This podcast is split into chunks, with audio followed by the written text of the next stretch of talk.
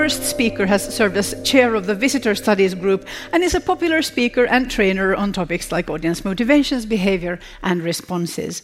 His work on visitor engagement and meaning making in museums and galleries has had a profound impact on arts marketing and on audience development, as well as curatorial and educational practice. He is a co founder of Morris Hargreaves McIntyre. Please welcome Andrew McIntyre.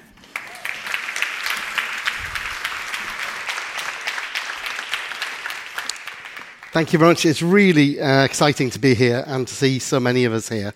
I feel like we're kind of at the beginning of something really important. Um, I thought yesterday was tremendous, and I uh, feeling a bit of pressure to to continue in the same vein. Um, a little bit about uh, who we are first. So I'm Andrew McIntyre from from Morris Hargreaves McIntyre. Uh, we're going to be talking this morning about Audience Atlas Sweden. We're very excited to share this with you. This is the uh, uh, official release of it, but we will be coming uh, and doing some more workshops around Sweden in uh, October and November to share the real detail of it with you. But um, Morris Hargreaves McIntyre is a consultancy. We're based uh, in Manchester in the UK. Uh, we've been going 19 years. Um, we work in now in 15 countries, so more than half of our work is outside of the UK. And Sweden is one of the countries in which we are particularly concentrating and investing. So we're just uh, in the process of setting up a, a Swedish company in office. So um, there are 50 of us about. it's my Brady Bunch slide. I should have them all waving, shouldn't I? Um, so the, there are lots of us, but we're a, a team that includes uh, you know, researchers and consultants, but people with all kinds of backgrounds. So um, Joss, who you might have uh, met this morning or, or yesterday, uh, has an anthropology background. We have people with sociology backgrounds, psychology backgrounds, with statistical research backgrounds, and so on.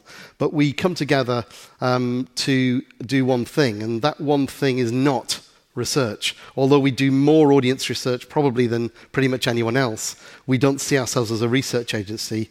We're actually doing research because of this, because we're completely fascinated by what makes the audience tick. Um, Heather yesterday talked about that, that magic when an, uh, an artist connects with an audience. And I think that's what we're interested in. We're interested in what happens in the space between the art and the audience. How is it understood? What is it that it does? How, what outcomes do we get from it? So, with this in mind, we embarked on this major study, I think called Audience Atlas Sweden. It's uh, a huge population study. Uh, it's the, we think it's the biggest and, and most comprehensive ever done in Sweden. Um, it uh, delves into people's relationship with culture. Uh, it, uh, you know, what they understand about culture, but uh, which art forms they're interested in, have been to, but also which venues and companies they've seen. So it goes into incredible detail. The format for Audience Atlas is one that's international. I think we're now done this in 15 countries. So we've also done Norway, um, we've also done Germany and Italy and a, a few others. We are just in uh, talking at the moment about whether we could do uh, Denmark, um, but we've done countries all over the all over the world. Um, and what the study does is it it uh, it really tries to give individual venues and individual companies uh, sight of their audience. Rather than it being just a national study that says lots of people go to culture or don't go to culture, it actually drills down into the individual uh, places and it drills down into the individual art forms and it drills down into the individual uh, venues and companies. So here we are. Um, the study uh, has a sample of 3,800, or just over. So it's, it's pretty robust. It means we can drill down and, and, and find data in all kinds of ways. But it's also representative, um, not only by Sweden's geography, but also uh, by uh, the census data. So it's representative of, of Swedes by age, by gender, by ethnicity. Um, I know that's a difficult thing to measure in, um, in Sweden, but, um, but we've done our best. And crucially, by education. And this last one, I just want to have a little word about because it's very easy to do a survey that matches the population by age and gender, say. But, um, but what happens is um, you don't get people from every socioeconomic group. You don't get people from every background level. And education is probably the best um, proxy we can use to, to make sure that we've got people of every different kind of social background in Sweden. So it's as representative as we could possibly make it. Um, and what we found overall, we have a very um, broad definition of the word culture. So we'll include um, cinema, um, and it'll include all kinds of things, literature and all kinds of other things. Um, but we ask people whether they have taken part in any of those uh, art forms, and we have a, a huge list of them, um, in the past three years. And uh, what I can tell you is that 95% of Swedes have been culturally active in one of those, one or more of those ways in the last three years, which is quite uh, uh, uh, you know, broad, I would say. There are obviously 5% of the population who you know, would rather poke their eyes out than come to culture. Um, um, or, or, or, maybe have you know, very little access, but, but, uh, but 95% of the population are covered. Um, and we can break that down into each of Sweden's regions, and you can see a little breakdown of how many people are in each bit, but altogether it comes up just shy of about 6.8 million. I should say these are adults over 16. Um, obviously, you can add about 20% for children, but, um, but it's just under 6.8 million adults are culturally active in Sweden, which is, which is uh, an interesting thing. So, what I'd like to do is to give you a little, I should say, this is the, uh, this is the real thing. It's, it's, uh, you can see it's got a lot of data. Don't worry, we're not going to do every page. Um, but um, if uh, there's a couple of other things that, um, that uh, I should have uh, mentioned to you. Um, how many of you have been on the segmented yourself uh, the last night or today? Um, okay. For those of you who haven't, I've got the ad- address coming up again, but you'll see that. But the, um, the, uh, if you have gone on and segmented yourself, we'll have your email address. And if we've, if we've got your email address, we will actually email you one of these. Um, so everybody can have a copy uh, of, the whole, of the whole thing. So uh, don't, you don't have to scribble too many notes as I put them up on, the, on board. And there's also today for you to take away, we should have copies in English and Swedish of a, a, a kind of simpler document that, that, uh, that uh, summarizes the main the main issues. So don't leave without one of these. And, and if you, if you uh, segment yourself, you'll get one of these in the mail. So, um, what I'd like to do is just give you a little example. So if we take um, west of Sweden, which is, seems like a reasonable idea since we're here, um, there's 1.2 million, just over uh, adults, in uh, the west of Sweden region who are culturally active, according to the, the study. Um, and what we can do, uh, you know, this is really very little data I'm going to share with you, but gives you a, a, an idea of the power. Um, and just to define some terms, we asked people whether they'd done something recently. So, um, recently for us is in the past three years. And we think three years is a reasonable cycle to ask people about. Um, our organizations are obsessed with annual counting. I think it's because we have annual budgets but nobody told the audience that they had to do, have an annual pattern. So, um, so if you look at most um, art forms and most venues, the typical interval between visits, uh, the average, the mean average interval between visits is something like 27 months. So if you're counting annually, uh, you're throwing them away and then fishing them back out again, and then throwing them away and then fishing them back out again. So if we ask people about a three-year cycle, then it will tell you whether people are, are active or not. Um, the thing I would say about that is this is a recall survey. So you can take the three years not as being strict chronological time, but let's call it psychological time. Um, and what our research shows is that if you think you've been in the past three years, then in your own mind, you're still doing it. Um, and if you think you haven't been in the last three years, you, in your own mind, you have stopped. So, um, so we think that three years is a reasonable cycle. So that, that's, that's what we call recent. So let's put that over there. And we come on the next one, which is lapsed. So that's I have been, oh, but not in the past three years. So I've been before, but I'm not currently doing that. It's something that I've stopped doing. So we'll call that lapsed. And then we have potential. That's no, I haven't been to that, but I would consider doing it. Uh, you know, I'm, I'm, not that I'm desperately going to plan to do it next week, but I wouldn't say no. You know, so you convince me. You know, I'm open to persuasion that that's possible. So that's potential. and then finally we'll have not in the market. No, I've not been there or to that, and you know what? I'm not really interested. I don't really want to. So uh, we're, not, we're not ruling that completely, but th- this is missionary work. You know, they really don't want to come.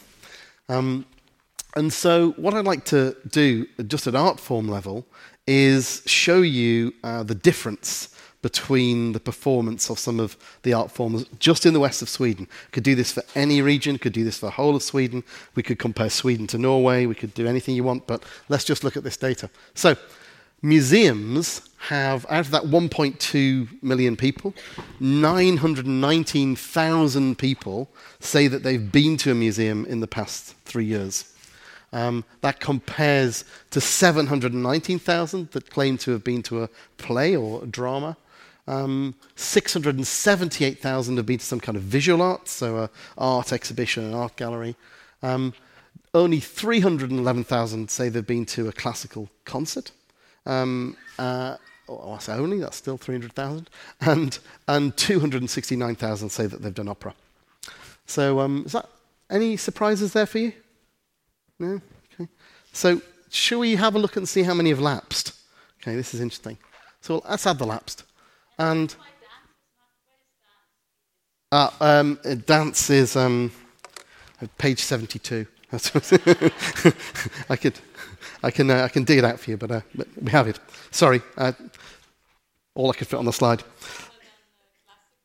Sorry. Yes, yeah, we've got all of that in here. There's jazz, there's, there's anything you want, there's all kinds of things. Um, uh, so, uh, but, but just pulling these ones out, what's quite interesting is the size of the lapsed audience is actually similar for all of them. It's about a quarter of a million um, have lapsed across all of these. Um, but let's have a look at the potential. Uh, the people who say, I've not tried that yet, but I would try it, maybe. So um, for museums, it's hardly anybody. Um, finding the person who has not be, ever been to a museum is actually very hard. But, um, but look at classical concerts. This is kind of interesting. If you look, look here, um, there's quarter of a million people say, oh, I, would try one of those, and a very similar number for opera. So there's a lot of people who would say, oh, I'd, I'd love to try an opera, or I'd like to go to a classical concert. I've never been, but I would like to try it. So there's, if you start looking up here, um, the current audience is starting to get dwarfed by the people who we used to have and have lost, and the people who would try it but we haven't managed to persuade them yet. So, you know, if you're, um, if you're marketing classical uh, music, for example, this is really good news because you know we're always saying, oh, you know, the sh- audience is shrinking, it's getting older. Well, it looks like there's a huge audience that's not coming. Um, we just haven't been very good at converting them. Um, and if we uh, add in the people who say they're not in the market, uh, they make up the difference. So does that kind of make sense? So let's um, let's uh, let's take a deep breath and, and do the same thing for some venues. So if, if this is one of yours, I, I uh, well, maybe congratulations or I apologize, depending on how it's going to come out. Um, I should say, you know, what am I doing? But, and uh, we should say this is uh, right home. So um, let's have a look at, at some venues. We've, we've uh, done exactly the same thing, but this time we've added not aware. So this is, I've never heard of it. What is it? Um, and uh, here we go. So uh, we put up five randomly picked organizations from the, from the study and some quite different um, markets there. So um, you, can, you can kind of see in terms of recency that there's not a huge amount of difference. Obviously, there's, you know, there's, there's three big ones here. It gets a little bit smaller in terms of recency across the top. But look at this for LAPS, for Natural History Museum.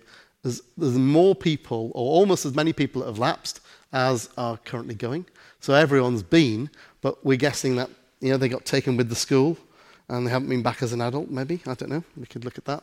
Um, and you can you can kind of see there's uh, um, the Gothenburg Museum, although it's not got very many uh, recent. of all the people it's ever had, it's actually kept most of them, so they're very loyal. Um, but what's the biggest finding on this? Um, what's the biggest finding on this? The biggest finding is the grey.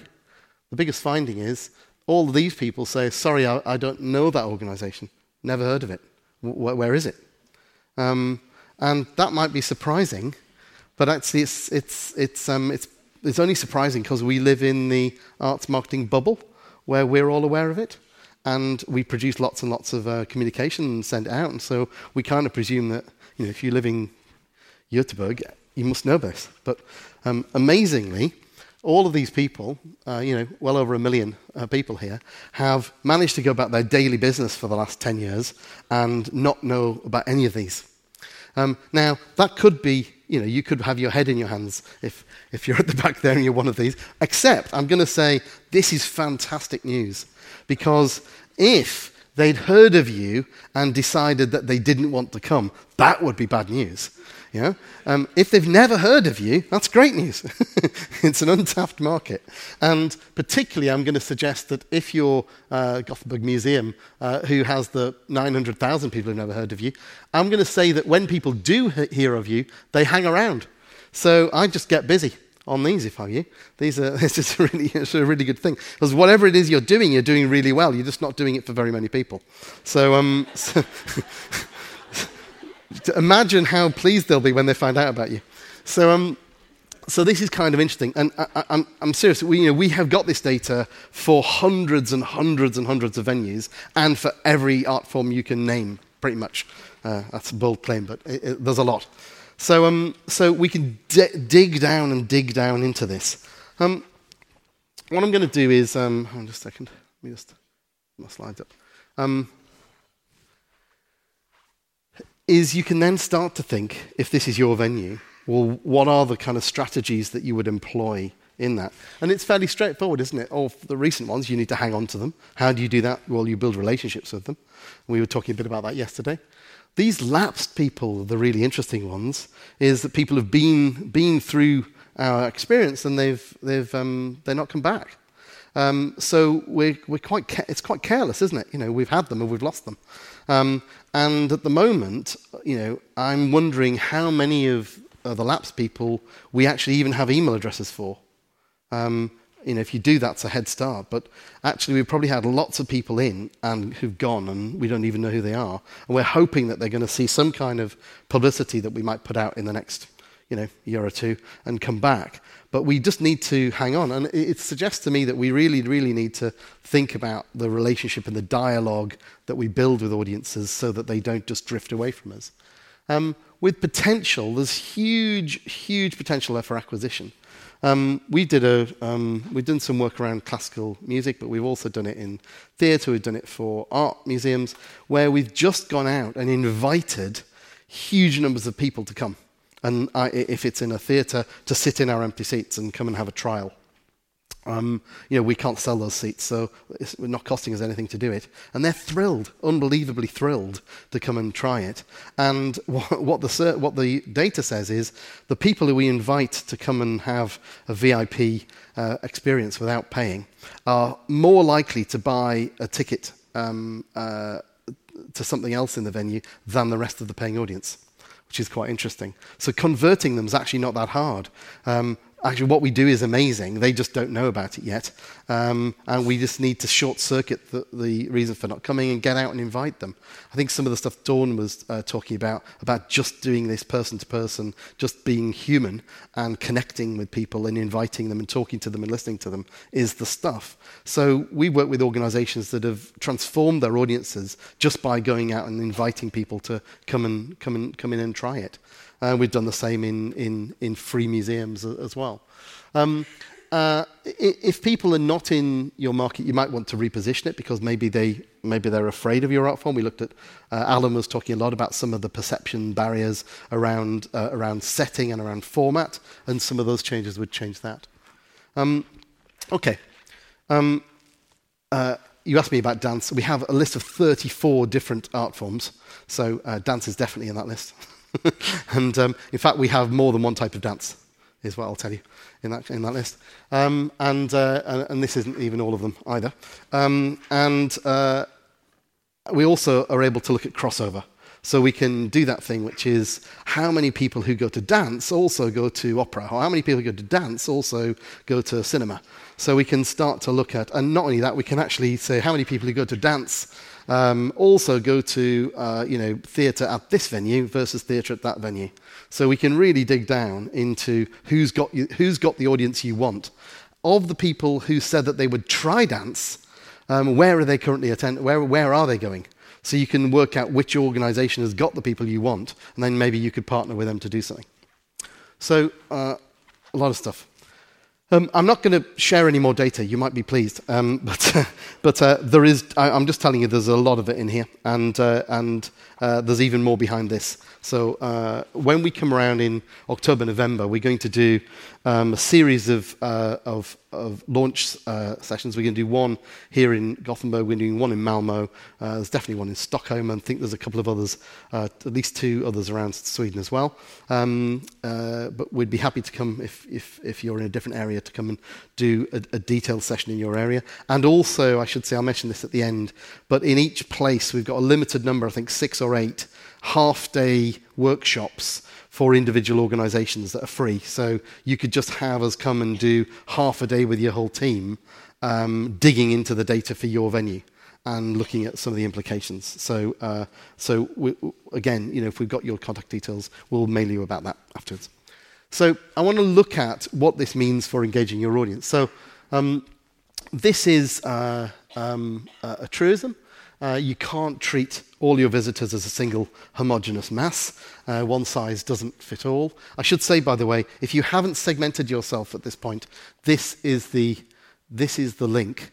And it, it honestly takes 90 seconds to do it on your phone. So if you haven't done it, do it now, because the next bit will make a whole lot more sense to you if you've, um, if you've, if you've segmented yourself and you've got skin in the game. I've got my little badge on. I've, I've, this is my segment here.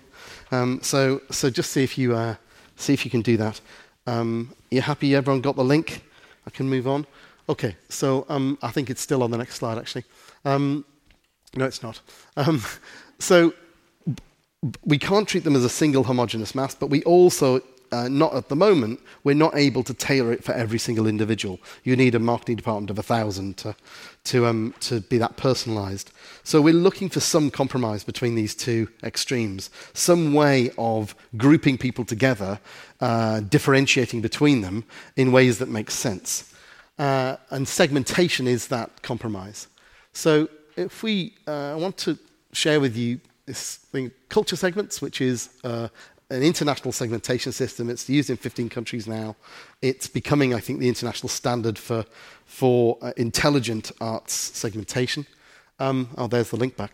Um, and, uh, and culture segments uh, underpins the whole of this study. So not only can we do um, all the art forms and all the regions and all the venues and companies, we can do the whole of that by culture segment. So I could have gone into the dance audience, the, the potential dance audience for wherever you are, um, not only tell you which other venues they already go to, but I can tell you which segments they're in.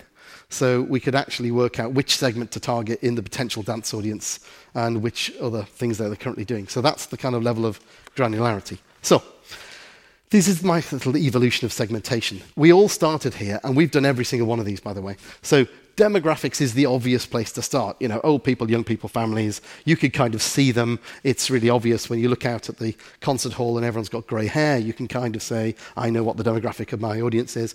Um, and there's some, you know, some obvious value in this, but it doesn't really get you anywhere. And the reason it doesn't get you anywhere is that uh, all 65 year olds are not the same, in the same way that all 25 year olds are not the same. So, um, so it doesn't really tell you what's going on inside people's heads. It just tells you, um, you know, what year they were born in or, or where they live. Um, so past behavior is kind of interesting. If you're an organization that sells tickets or you have access to ticketing history in a, some kind of database or boxes system, you know, if, if somebody's been to dance before, that might be quite a, a, useful thing to know. Um, the problem is, is that most of the data is, is incomplete. Uh, there's very little data. A lot of people don't have access to any data, or the data's fragmentary. Um, also, I'll tell you, you know, um, I love contemporary dance. I'm not just saying that, by the way. I do actually love contemporary dance. Um, but ballet, I'm sorry for ballet um, um, uh, people in the hall, just kind of leaves me a bit cold. I kind of look at it, I, it's pretty, uh, I can see there's technical skill, doesn't move me. But when I see contemporary dance, it really moves me. Um, but my mother absolutely loved ballet, loved it. So I bought her two tickets for Nutcracker uh, for, for, as a Christmas present, which she was delighted with. And for five years afterwards, I got uh, letters uh, constantly from the theatre saying, Dear ballet lover. Um, so, you know, beware of box office ticketing data. It doesn't always tell you what you think you, you need to know. Um, geography is kind of interesting, you know, uh, but, uh, you, know, you know what, if I give you a map of your city, I bet you could tell me where, where you're getting the audience from already without getting data. Um, and I bet you know which neighborhoods nobody comes from. Um, you know, you could measure it even more thingy, but I'm not sure what that tells you. Um, it's also not true that people who live next door to each other like the same thing. Uh, you can check that with my next door neighbours, but they really don't like the same thing as me. Um, and I don't know about your next door neighbours. Do they like the same thing as you? Mine don't. So geography is kind of interesting to monitor, but it's useless as a way of predicting what people are going to do. Um, lifestyle's kind of interesting. Uh, you know, people doing things in the evenings, or you know, like you know, let's move our performance time to mid-afternoon on Sunday or midnight or whatever, because you know, people have got different uh, habits and patterns, but impossible to segment by because you just can't collect the data, and people have no way of segmenting of, of reporting what, what, what they do. So, um, interesting to study, useless to segment by. Um, attitudes, really interesting because they do correlate very strongly with a lot of behavior. Um, the problem is um, people lie about their attitudes all of the time, mainly to people in election polls. Um, they, they claim to be uh, far more nice than they are, and they deny that they're going to vote for the party that they're slightly ashamed of voting for. So, um, so uh, again, interesting but not particularly useful. Uh, and so we've ended up, oh, we've ended up in Windows. Hi. it's crashed. It's coming back. Um, so we've ended up with uh, w- looking at um, values. So what's interesting about the idea of values is um, they're kind of deep-seated cultural values and beliefs that underpin or frame w- how and why people engage with culture. Uh, and so it's coming back. I'm sure it's coming back. Um, the um, the, so you know, we've tried every single one of those uh, um, segmentation approaches, and there's some value in each of them. I'm not, you know, I was being slightly facetious, but there is some value there, but not enough to actually um, be predictive. It's also, most of those are like looking in the rearview mirror. They're, they're looking at what people used to do, not what people are going to do next. And in fact, um, past behavior is a pretty poor guide to future behavior, uh, not only because I'm not a ballet lover, but um, if you do Shakespeare um, and you mail all of the people who came to the most re- recent Shakespeare, the typical response rate for our marketing is about 5%, which means that 95% of recent Shakespeare bookers uh, ignore your marketing message and don't want to come again. And when you go and ask them why they're not coming to the next Shakespeare, what they usually tell you is, I've just been to Shakespeare. I'd, I'd quite like to try street dance. You know, or stand comedy or something else. Um, and so, you know, hands up in the room, people who only like one genre. You know, so um, so we're you know we we tend to um, play the broken record and hit people with the same thing that they booked for over and over again. Actually, you know what they what they're looking for is something else. The problem is is that none of these approaches tell us what else. Um, perhaps except values. And so we've um, zoomed in on this. This is called the hierarchy of mind. It's a psychology model. What it says is that our purpose, how we see the world and how we see ourselves in the world, is the most important thing in, what forms our identity. And this is kind of crucial to us as, as individuals. And then we, um, we adopt a, a, framework of values and beliefs, which is how we uh, understand and negotiate our, our, the world. And those um, values and beliefs, in, in turn, should influence and frame our attitudes to things. Um, they don't always. Uh, we can have misalignment between values and attitudes. So Christianity would be the best example of this. The number of people who say claim that they have as a, a, Christian believer, but some of their attitudes are decidedly unchristian. Um, but so you know, it, it's not it's not robotics. We're not programmed, but um, but they are related, and uh, and our opinions are kind of instant throwaway um, uh, uh, uh, versions of our attitudes. What we like, what we don't like. Behavior is what we do, language is how we articulate it. All of these other approaches to segmentation fall in the lower half of this hierarchy. And what we've tried to do with culture segments is root it in these values and beliefs at the top that are crucial to our identity. We're really asking the question um, what do I believe that engaging with culture will add to my life? Uh, and it's that fundamental purpose of culture in your life that Culture segments seeks to segment by. So there are eight segments. I'd like to introduce you to them. Yeah. Well, all of our Culture Segment um, uh, questions are all, uh, uh they're never administered face to face because of social bias. So they're always, um, uh, they're always done uh, person alone with the, with the form or the screen. So it's be- between you and your conscience. But also, the questions are not direct. So we don't say, What are your cultural values? So um, for those of you who filled the thing in, the questions are kind of interesting. Um, they're not obvious either, uh, but they're all highly correlated to each other and to behavior. And they're based on a study of about a quarter of a million people. So it's, um, we're leveraging a lot of big data uh, to get to that. And the algorithm is incredibly detailed. Uh, I should say it took us about um, well, I should say, when we did this original study, we'd allowed, um, to collected the data, we'd allowed ourselves six weeks to analyze it, to come up with the, with the algorithm. Uh, six months later, we were still going. Um, and we were on about the 14th or 15th version of the algorithm by then. Um, and then, even when we came to the segments, we went through exhaustive qualitative testing to actually meet them and see whether what was on paper in the data actually lined up with what people said and did. So it's, it, it was kind of three years in the making, the whole thing. Um, and it's based on an, on an enormous uh, data set. So we think it works. um, you know, we, we do keep nuancing it but, but we do think it, it works. And from a methodology point of view, it's very simple to administer and very simple to, to I mean, how long did it take you? 90 seconds, two minutes to, to do it? Um, it almost seems too short. Um, the original version of this had 37 questions, and the version that, which is you know great, but it takes too long. Um, this version puts you in the same segment as you would have done if you'd answered all 37, 90 something percent of the time. So it's lightweight and, and, and portable, if you see me. Right. So eight segments. Should just say, first of all, um, there are more than eight types of people in the world. Uh, there are more than eight types of people in the room. And this is not a, a horoscope. You know, so, uh, and it, you know, it's, not a, it's not a pigeonhole. Um, these are eight broad cultural mindsets and approaches. Uh, it's not to say that if you're in the same um, segment as someone else, you ha- have an identical set of beliefs and values and ideas. You don't. But, um, but you will share with them a certain number of characteristics or approaches, or you will share a certain number of propensities to respond in similar ways that are more similar to those people than they are to the other seven. Um, so um, I may as well do this because you, you did the thing. Uh, Robin, who did the algorithm, had this brilliant way of explaining it, which is he said, imagine this room was the, you know, was Gothenburg. Uh, and we all did that survey. And the result, instead of just saying you are expression or stimulation in my case, it, it gave you a, a point, a, a kind of 3D coordinate. So mine's here, yours is over there, yours is up there. And we were all dotted around the room. And then we, did, we got the whole of Gothenburg to do it, and we filled the room with lots of little dots.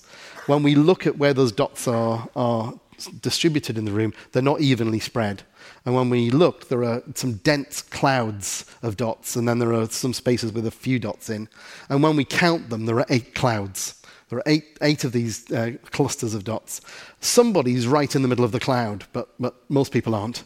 Um, and a lot of people on the edge of the cloud. Quite a lot of people are not in any of the eight clouds. They're kind of between them. And so we're saying, well, you're a bit nearer that cloud than you are this one, so we're just going to put you in that cloud uh, for now. Um, what, what, I, what, happens is if I change every answer, literally, if I change every single answer on the, uh, on the slightly agree, strongly agree, um, I stay in the same segment. I can't get out of this segment. I must be quite inside the cloud somewhere. Robin, who actually did the algorithm, if he changes one answer, he moves segment. I'm quite happy with that. The segment boundaries are porous. Uh, you, you, you, know, you answer the question slightly differently. You might drift across the boundary. Who knows? You know, over five, ten years, your attitudes might slightly change. We don't think you're pinging around, but we think you, you know, there's room for this to, to breathe. And so the slight not messiness of it, but the slight um, imperfection of it is, is quite reassuring to me. It's, it's, a, it's a model of the world. Um, somebody had this lovely thing. They said all models are wrong. Some of them are useful. So, um, so here's a useful model. So, um, how many people got this one, the, the essence? I can see. Oh, look at the half the audience.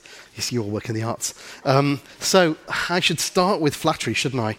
Um, you're discerning, spontaneous, independent, and sophisticated. Um, uh, so you really look like the ideal arts audience. You know, you, are knowledgeable, you're frequent, you're committed. Um, the problem is that's not the whole story. Uh, the problem is you are also incredibly independently minded, like really independently minded, to the point where you really quite enjoy not liking things that everyone else likes. and maybe you even enjoy liking things that no one else likes, or maybe no one's even heard of. Um, and uh, you know, you, you'll read a bad review and you'll say, well, I'll be the judge of that, and you'll go anyway. Um, so it's um, so it, it's kind of interesting, but you also um, you also would like the organisation to recognise your knowledge and uh, and your expertise. Um, it's interesting. Um, people look at this audience in their own in their own organisations and think, well, these should be our members, or you know, um, and they are not natural joiners. They don't wake up in the morning and think, I ought to join all of the arts organizations in the city. Um, they will join if you put membership as a pay gate between them and the thing that they want or the thing that they need to get at. But they're not joining because they love you. I had this really interesting experience with, um, with the South Bank Centre in London, where we took the most frequent uh, attenders, people who had classical music subscriptions, and we were trying to get to the brand. So we said to these people, what is it you love about the South Bank Centre? And they just looked at us as if we were crazy and said, what do you mean, love? And we said, you know, because you go all the time, you must really. And they said, yeah, it's very convenient. And we said, no, but, you know, but you're here all of the time and you're always booking. So, you, you know, you, and they said, no, it, it's, it's a very good venue. Yes, got very good parking, you know. And, uh, and, um, uh, and then one of them let slip that, that they went to the Barbican up the road, which also has a lot of. You know, we went, oh, right, we got it. These are the Barbican people. These are the people who love the Barbican, and they just also come to the South Bank Centre. So we said, so why do you love the Barbican? And they went, sorry, what do you mean, love the Barbican? Yeah, it's a good venue. Um, it's also got, know, actually, it's got slightly worse parking. But, um, but you know, and w- what they actually loved was the repertoire. And if you put the repertoire on somewhere else, they'd just follow the repertoire. And they just saw these buildings as being convenient places to hold this work. Um, and so, uh, so you can't take for granted that just because they're uh, frequent and avid, that they're somehow in some great big group hug family with you. Um, these people are coming because what you do is excellent. Um, and they may give you credit for that but they're not uh, anytime soon just uh, That's not to say that they couldn't develop an affection for you, but don't take it for granted. And there's 10% of the audience, okay? Um, so we're slightly overrepresented here today. Um, stimulation. Um, a show of hands for stimulation. Not very many of us, but it, it, there aren't that many of us, but I, I will say it is obviously the best segment. Um, and there are 14% of us, uh, so you know, we outnumber them. I'm just going to say that. Um, so, uh, stimulation, uh, interesting, uh, because I'm going to m- make it sound really good now. W- we like really big ideas. Um, we like uh, the sweep of history and politics and culture all colliding with itself. We like uh, people where they put two art forms together that don't normally go together, and, or we like when they do something really strange or different or unusual. We like it when it makes us, gives us a new perspective on the world, make a connection we hadn't thought of before. Um, I, I, went recently to a, um, an event that was held in the Jewish Museum in Manchester. So it's in, uh, it's in an old synagogue. Um, it had a, um, a, a, traditional brass band um, playing uh, in the synagogue, and they were playing hits from Bollywood movies. Count me in. Um, so we like it when it's pop up underground secret on the roof at midnight with, with, um, with, with, fireworks. We loved all of Alan's new settings, all of them, and, um, and we want more. Um, so uh, so we're, we're into this, but you've got to make it like more like an event or a happening, and it's got to have some intellectual meat to it. And having said all of that, we would like to have a beer in our hand and attend with friends.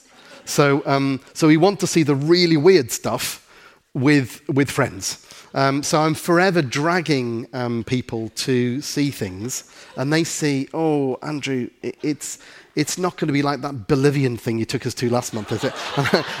and I say, no, no, this, this one's different. It's going to be brilliant. And you see, I've never seen this thing.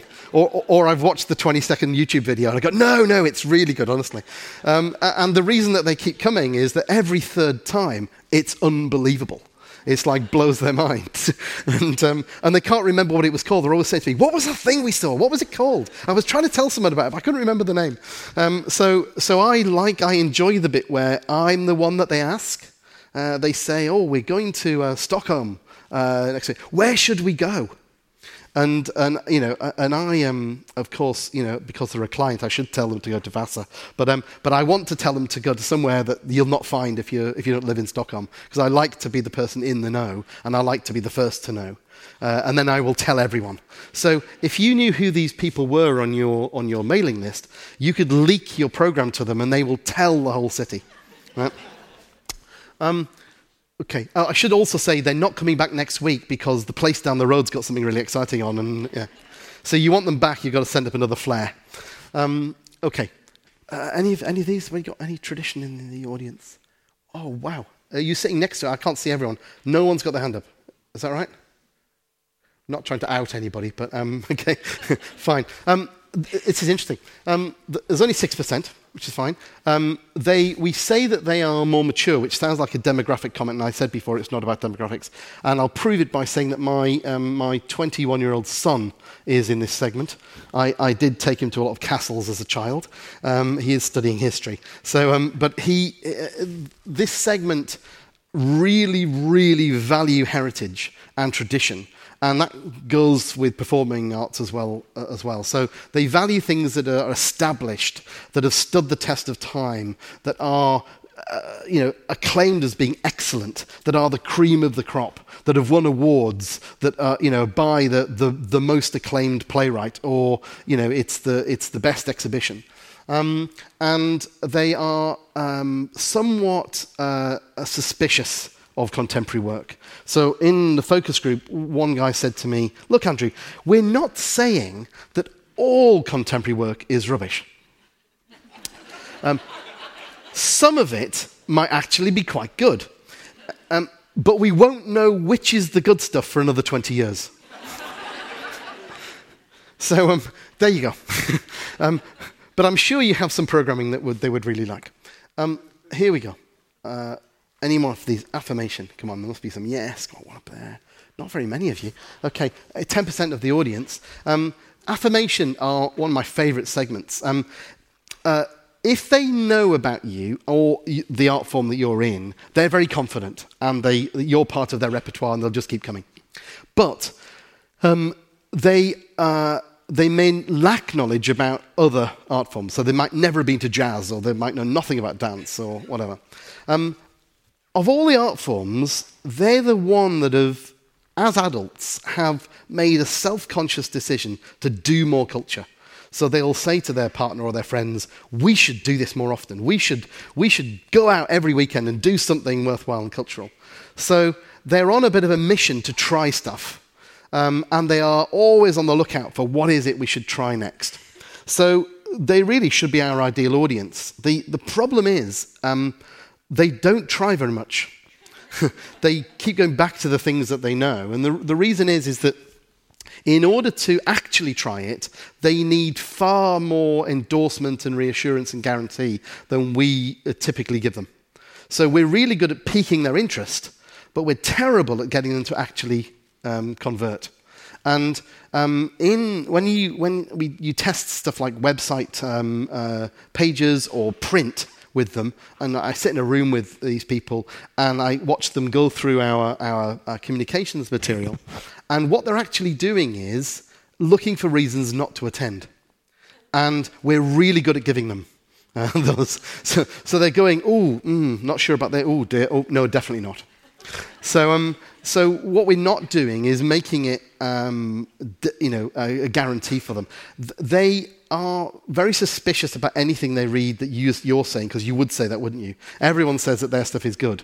So they're looking for some kind of independent um, uh, you know, corroboration, TripAdvisor, a friend who's been a reviewer, anything, some, someone independent that's telling me that this is the right one. I'm going to try dance, but I don't want to be the only one there that doesn't know about it, and I don't want to go to some venue that I feel uncomfortable in, and I don't, you know. So I want to try it, but I want to try the right one. You know, if I'm going to try jazz, uh, which one should I try? And it's baffling. If you try and decode jazz, um, you need a degree in, in jazz in order to decode jazz marketing. Um, it's, it's a bewildering list of people you've never heard of. Uh, and what it tells you is that they used to play with someone else you haven't heard of. Um, so, what that actually tells you is you, if you haven't heard of these people, this isn't for you. Um, you're in the club. So, um, so they're really, really wanting to try stuff, uh, but they, but they uh, struggle. And I'll tell you what's interesting is when they've done something cultural, they feel really pleased. It's like going to the gym or something. They feel really kind of, we had a worthwhile weekend. If they stayed in and did their washing, um, you know, they feel it's like a bit of a waste. So they want to get out and do stuff, but we're, we're not really helping them. Um, come on, how many, how many expressions have we got? I'm hoping for a forest of hands. Oh, not, not, not, oh yeah, a few. Okay, not many. Um, you need to employ more of these people in your marketing teams. Um, uh, expression are people people. They make the world go round. They uh, connect your audience together like glue. Um, they are hardwired to support you. They think that all art, kind of arts organizations and theaters and, and, and libraries and museums, and uh, these are the things that make society worth uh, living. These are the things that m- improve our lives, and we should get in there and support them. So they're really hardwired to want to support you, and they're more likely to donate, to join, to volunteer. Um, they're more likely to tell other people about you. They're more likely to bring other people with them to see you. Uh, if you ask them to help you, they would help you because they think they ought to. Um, they're the busiest people on here. They fit more into their lives than anybody else. And the reason is, is that they can't say no. Um, uh, you know, they've said yes to everyone else who's asked them to help as well. So they're, you know, they're running the half marathon for breast cancer care and they're, they're, um, they're, uh, they're ferrying other people's children around. They're doing the shopping for the old lady across the street with the hip replacement. Um, they're just all around good people. And, um, and, uh, and you know, they, they will really um, um, uh, support you uh, uh, deeply. Uh, and they want to be part of your organization. They want to be part of something bigger than themselves. Yeah? They want to kind of c- connect. Um, and there's 15% of them, and they're very active. Um, any, any release in the crowd? Oh, you few of you, right? Okay. Um, uh, it's slightly odd if you work in the arts. Um, all I'm going to say is it, this just means you're working too hard. Yeah? Because release a time poor. Um, release are a little bit stressed. So, um, and, the, and it's slightly odd because you work in the arts, but if you don't work in the arts, my wife is in this segment, um, if you don't work in the arts, uh, you think, when am I ever going to get time to go and do that? I'd love to go and do that, but when, when am I going to do it? So my wife will say, can't, can't do it on a Friday because too tired. Can't do it on a Sunday, Monday, Tuesday, Wednesday, or Thursday because they're school nights. Um, so we could do it on Saturdays or in holidays. and, um, and too busy to even find out what's on. So actually, just tell me the one thing. So she goes to unmissable things that she's heard about because everyone's talking about it. So she, you know, it's, um, she surprises me sometimes uh, because she has no clue what's on at all, ever. And then she'll say, I've got two tickets to Hamilton. And I'll go, How? You can't get tickets to Hamilton. So I didn't even know she knew what it was, you know. So, but, um, so, um, but, but the, but they also want it on a plate, so they want to go to your website. They're probably going to do it at midnight because they're so busy that they've been, you know, she's been putting the kids to bed, she's marked books, she's, she's on, the, on the website. And with one click, I think she would probably like to either get a, you know, uh, uh, uh, it, it, the ticket she's booking to include either a, a, a train pass or a car parking space, um, uh, reservation for dinner, a program, and something. You know, it's like just just click me the package, give me it all on a plate. Don't make me do the work. Yeah, and a map. You know. Um, so, uh, so release. Uh, so don't tell them about everything. Tell them about the one unmissable thing tell them about the thing. You know, in museums and uh, uh, when you have exhibitions and, you know, you have a big opening and then and the last couple of weeks goes crazy, you get it's packed. It's these people. They've been putting it off for three months. Now they're coming. Um, okay, so perspective. Uh, how many of those have we got? We got one here. Okay, not very many. Right, so there's 17% of the Swedish population in this thing. These are people who have really particular interests in things. They're very, very interested in a very small number of things. So um, those things might be quite specific. I'm not going to put you on the spot. I'm going to pretend I didn't see you your hand up. Um, um, but, uh, but those things might be uh, uh, cultural or artistic. They might uh, uh, be, you know, really love opera. Might, uh, but when I say they love opera, they will know opera they'll kind of have all the recordings and whatever. They've probably got, you know, the best hi-fi and, you know, they've got amazing, amazing headphones and they've got, you know, the, they'll obviously only be listening to the vinyl um, because the CD sounds a bit flat. Um, uh, or, but they also might be interested in dolphins or, or, or kind of, you know, um, I don't know, the Sputnik space program or you know um, paleontology. I, you know, it, it's their their interests are quite specific. Um, so Zoe, who, who is a colleague of mine in his, perspective, she just loves aeroplanes. I mean, loves them and knows everything about them. I was in an air and space museum just took a random picture and sent it to her. She said, Yes, of course, that's the F 11, whatever, but it's the Mark II version with the increased. Uh, um, uh, it's funny because I went on a flight with her thinking she'll know everything about the plane. She gripped the hands like this, she's frightened of flying. but loves aeroplanes, I'm just going to say. So, um, if you can coincide with their interest, bingo. But they want depth. They want to meet the musicians. They want to get underneath the thing. They want to go backstage. They want to see the whole thing. Um, finally, uh, entertainment. We got any of those in the audience? So, entertainment are um, uh, interesting because um, nearly everyone here has some kind of categorization system. You know, there's opera, there's theatre, there's, there's ten-pin bowling, there's going out for a meal, there's going to the beach, there's sailing, there's, um, there's, uh, there's a, a, museum exhibition. Um, for entertainment, they're all the same thing. It's just stuff you can do outside the house in your leisure time, and that's the competitive set. So if you want entertainment to come to you, you've got to make it better than all of those other things, or as easy to go to.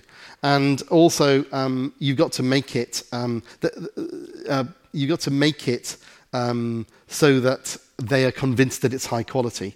What's really interesting, uh, it might not be true of everyone who put their hand up there, but what's interesting about um, entertainment is their, their willingness to pay is the highest of all of the segments.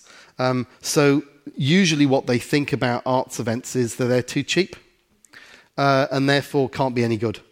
Um, so, um, so, they like things that are reassuringly expensive. because the things that they, uh, a lot of the things that they go to, say they'll go to a, you know, a, a concert at the arena, it'll have a really high ticket price. So if I could come to your venue four times for, for the same price, yours is only going to be a quarter as good as that. So, um, so price and value are quite, are quite linked for them. Um, but they want you to, um, uh, they, they don't want to do the hard work. So if you make it sound really obscure, they're not coming. They want to know why they should come. They want to know how it's going to entertain them. 12% um, of the population. Does this make sense to you? Yeah. Okay. Um, now also you've got the link. You can try this on your friends and family. It's really quite a good uh, game. Yeah.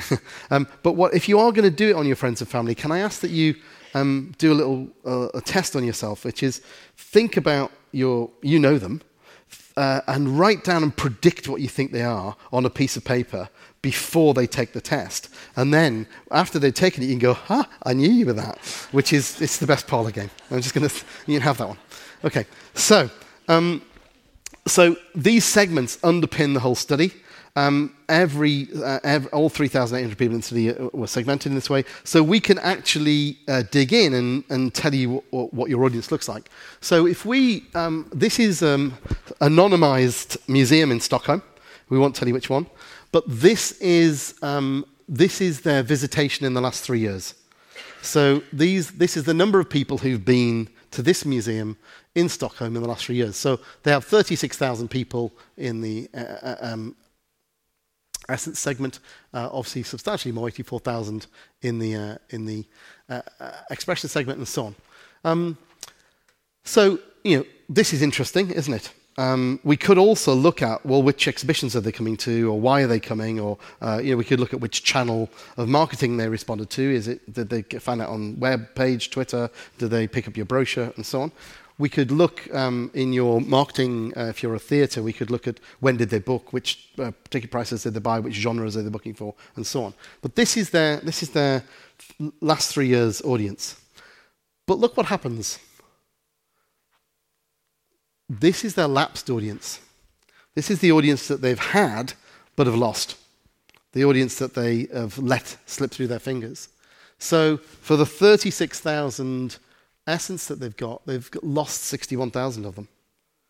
Now, what do we know about Essence? They're avid and they're frequent. So these people are going somewhere else. They're not coming here, they're going somewhere else. So they're not stopped going to culture, they've just stopped coming to you. Um, but in, in comparison, they've hung on to a disproportionate um, number of their uh, expression audience. Um, stimulation are quite fickle. I did tell you that. Uh, you were warned. Um, but you can see now the audience that they used to have and haven't got anymore. And they might be thinking about, well, how could we win some of those people back?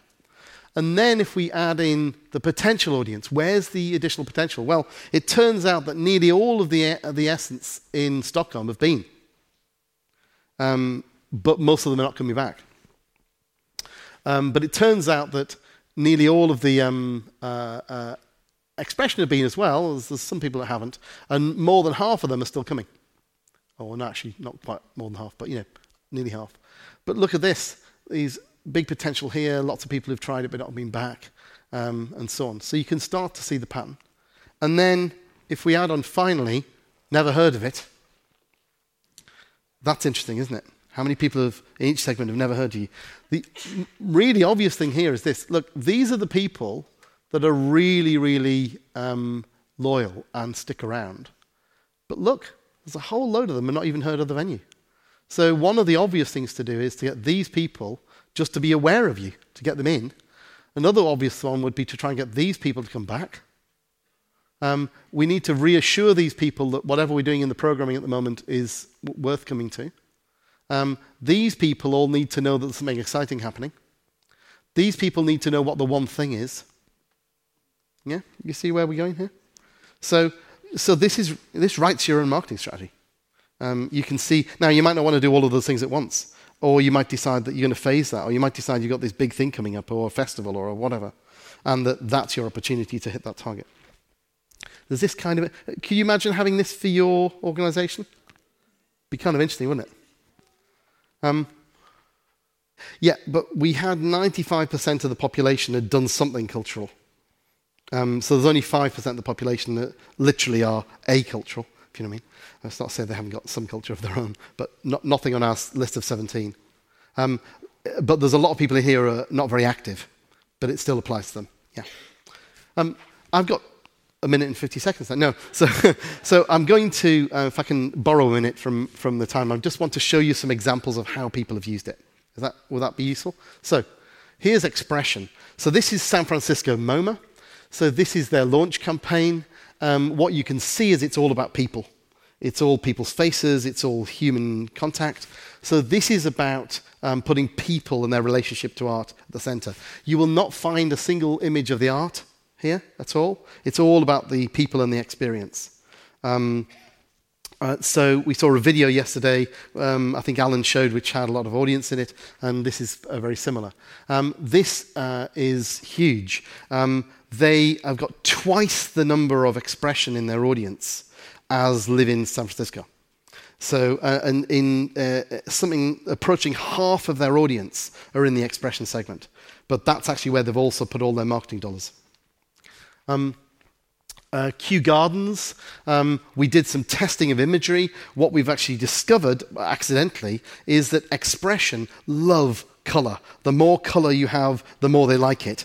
And so Kew Gardens, which is a botanical gardens, had a lot of green, like trees and grass and, and things. And now all of their advertising looks like this um, because it just goes mental for, for, for color. Um, Uh, and also, uh, this is Symphony Space in New York, uh, and that's the British Library. It's all about people's history, people's stories. Uh, this, is their, um, this is their online uh, uh, campaigns. Um, this is the Museum of Brisbane in Australia. It's all about celebrating uh, all the different people who come to make up Brisbane, where they've come from. So it's about their personal stories. So you can see how they've gone for expression in a big way by doing this people people thing, because expression would like a kind of group hug. See, Essence would like an invitation to, the, uh, to meet the important VIP person behind the, the velvet rope. But I think Expression would like an open day in which the whole city descended on you and it was just chaos, but everyone was there. Um, and so, you know, it's about celebrating people. Um, and here's um, uh, London Symphony Orchestra, again, gone crazy with the colour, but also with the, um, with, the, uh, with the language. It's music to fire your spirits, um, and, and so on. It's all very emotional, emotive language. Um, affirmation, remember, they want to do the right thing, but they want to choose it properly and they want the endorsement. Um, so this is uh, uh, uh, the Met. Um, this is a brilliant piece of work, which is what to expect. So, how many people are opera virgins? Um, so, it you know, it's scary going to the opera. So, this is, this is what to expect.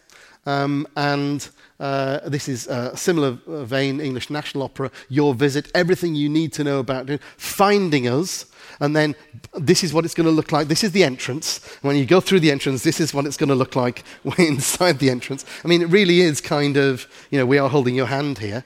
Um, and uh, uh, again, this is, uh, it's interesting. Forget what you think you know about going to the orchestra. Perception is not reality. It's for old people, actually not. It's, it's long and boring, wrong. You know, so it's basically addressing all of those um, uh, barriers to, uh, and making people, you know, I don't do dress up, it's too expensive. Uh, so it's, it's all of the things that, that, that people, affirmation would worry about. And these are the things that they're picking out of your brochure, saying, oh, well, no, I better not go. So we're literally turned the brochure around and, and answered all of the objections. So y- you can see how, um, in, you know, we're doing this in marketing, people are uh, trying to play to the, to the triggers, the things that will reassure, the things that will, that will connect directly. Um, I should also say we're doing this in programming as well. So what, what people are even with their existing program, they're looking at the, across their whole program, 50 things, and saying these are the things that will appeal to essence. These are the things that are really going to appeal to uh, entertainment. These are the things that are really going to get stimulation going. And then they're packaging those up, or they're promoting them through particular channels, and they're using particular language and particular imagery in order to make sure that those hit the target. Uh, and then again, uh, uh, uh this is Symphony Space. How much more detail do you need to get? This is how to get the bus to, to, get there. So you know, it, it's really is handholding. Um, uh, I'll just give you this. This is Barbican. They have a membership scheme. There's only one membership scheme, but they have three uh, doors into it. Um, so this is on print and online. So this is aimed at stimulation. It does look like that. It is a concrete jungle. He looks like he's going to do parkour, doesn't he? This is membership for adventurers. It says dare to try something new with benefits across the program. Barbican membership is a passport to adventure. So um, this really, I like this. This appeals to me. I'm in the stimulation segment. Uh, this, I think this is interesting. Uh, what's happening there? Um, but they have another alternative for expression. Um, membership for lovers. This, uh, do you think this looks like Rocky Horror? I think this looks like Rocky Horror. Um, so it says sh- share the love, bring a guest into the gallery, and a whole lot more. Explore the Barbican with membership. So this is all about, oh, I can bring someone with me, and we'll, we'll have a shared experience. And it's all about the kind of personal relationships. And finally, um, for half the audience here for, for uh, Essence, um, here you go. This is membership for Trailblazers. He looks a bit of Gilbert and George meets whatever. He's in his Savile Row suit and his wacky tie and his interesting chair. So it says be in the know with special e- events that bring you closer to the program and a whole lot more explore the Barbican. So it's three different ways of advertising the same membership category. And of course, people are choosing the one that appeals to them. And they're ending up on this, in the same booking form. But yeah, it works. Uh, nearly, nearly done. Stimulation. Um, uh, I've actually just picked things that I like here, by the way. Um, this is really this plays really well this kind of imagery. It makes you do a little bit of work. It's intriguing. It's not on a plate. It isn't how what's going to happen when you go in. It's, it's like oh that looks a bit weird. Um, uh, Yep, this is a, uh, you know, again, Imperial War Museum, um, just asking a question. Oh, uh, oh, fear of missing out. Oh, I love this one. so um, we can help with that. Uh, this, is, this is Museum of Contemporary Art in Sydney, Australia. Um, is it going to give me any more? Yeah. Uh, this is Orchestra of the Age of Enlightenment. They're going for stimulation segment. Uh, they've done classical music minus the rules. So this is very similar to a lot of the stuff Alan showed you yesterday about settings. They're playing in nightclubs. They're doing all kinds of interesting things. Um, and I think we're nearly done it. Oh, I'll tell you that's a kind of um, print and so on. There is a thing called Culture Segments Tag Tool. If you have any kind of database, uh, particularly if you've got a ticketing system or anything like that, uh, so I know some of you got Tessitura, there's all kinds of things here. There's a little uh, platform agnostic um, web tool that plugs in that allows you to automatically or uh, collect this data to tag everyone on your, on your list. You can also use it to tag survey respondents. You can use it to collect people when they're joining your list. You can put them through to collect the data. So it's, it is actually quite practical to, to do it. And, um, and that's it. Thank you.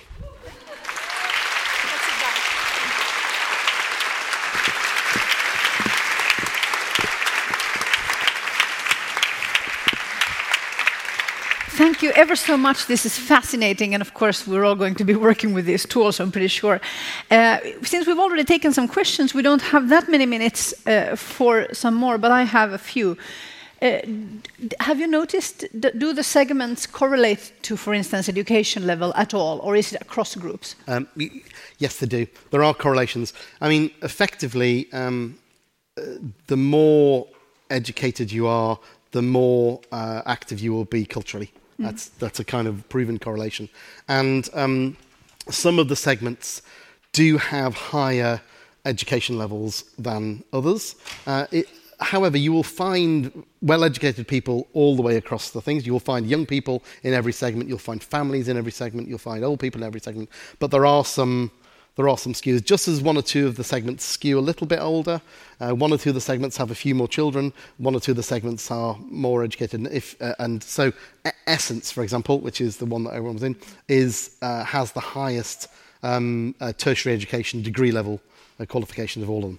And I mean, I suppose there might be some other, there are, there are lifestyle aspects, like people who work a billion hours a week. It might be because they have three jobs, or it might be because they have one very, very intense job, and so on. So, yeah. But I mean, this connects to what we talked about yesterday also about what is audience development. And when we're thinking of audience groups uh, and groups that we, for instance, don't often reach, it's very simplistic to think of it in terms of, oh, you live in this part of town, therefore, mm. it, the, the reason that you're not going is, is one reason. It's going to be a ton of reasons.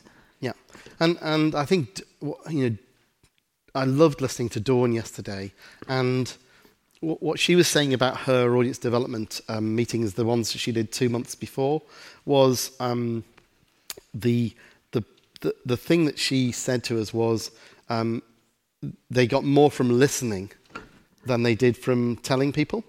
Um, and what they discovered is that the you know people have a walking group and that people, the hairdresser has a runs this other, you know, and so people um, in in all communities are in all of these segments. Yeah. So we looked at the Maori community in New Zealand, um, in all eight segments. And I think um, it connects to the audience question that it, it's not just this reflects how we engage to other humans and activities, not just culture. Yeah, and I'm also going to suggest that the the people that Dawn found, the ones that were willing to get out there and and be those ambassadors, I'm going to put money on it that they were either uh, essence in which case they were probably the artist ones, mm. or their expression because they're the people people that like connecting people, uh, overwhelmingly. So we find people who play that ambassador role are overwhelmingly in those segments. And again, inviting them in might be a strategy to, to make them loyal to your institution. That's fascinating. Thank you very much. Let's give a big hand to Andrew McIntyre.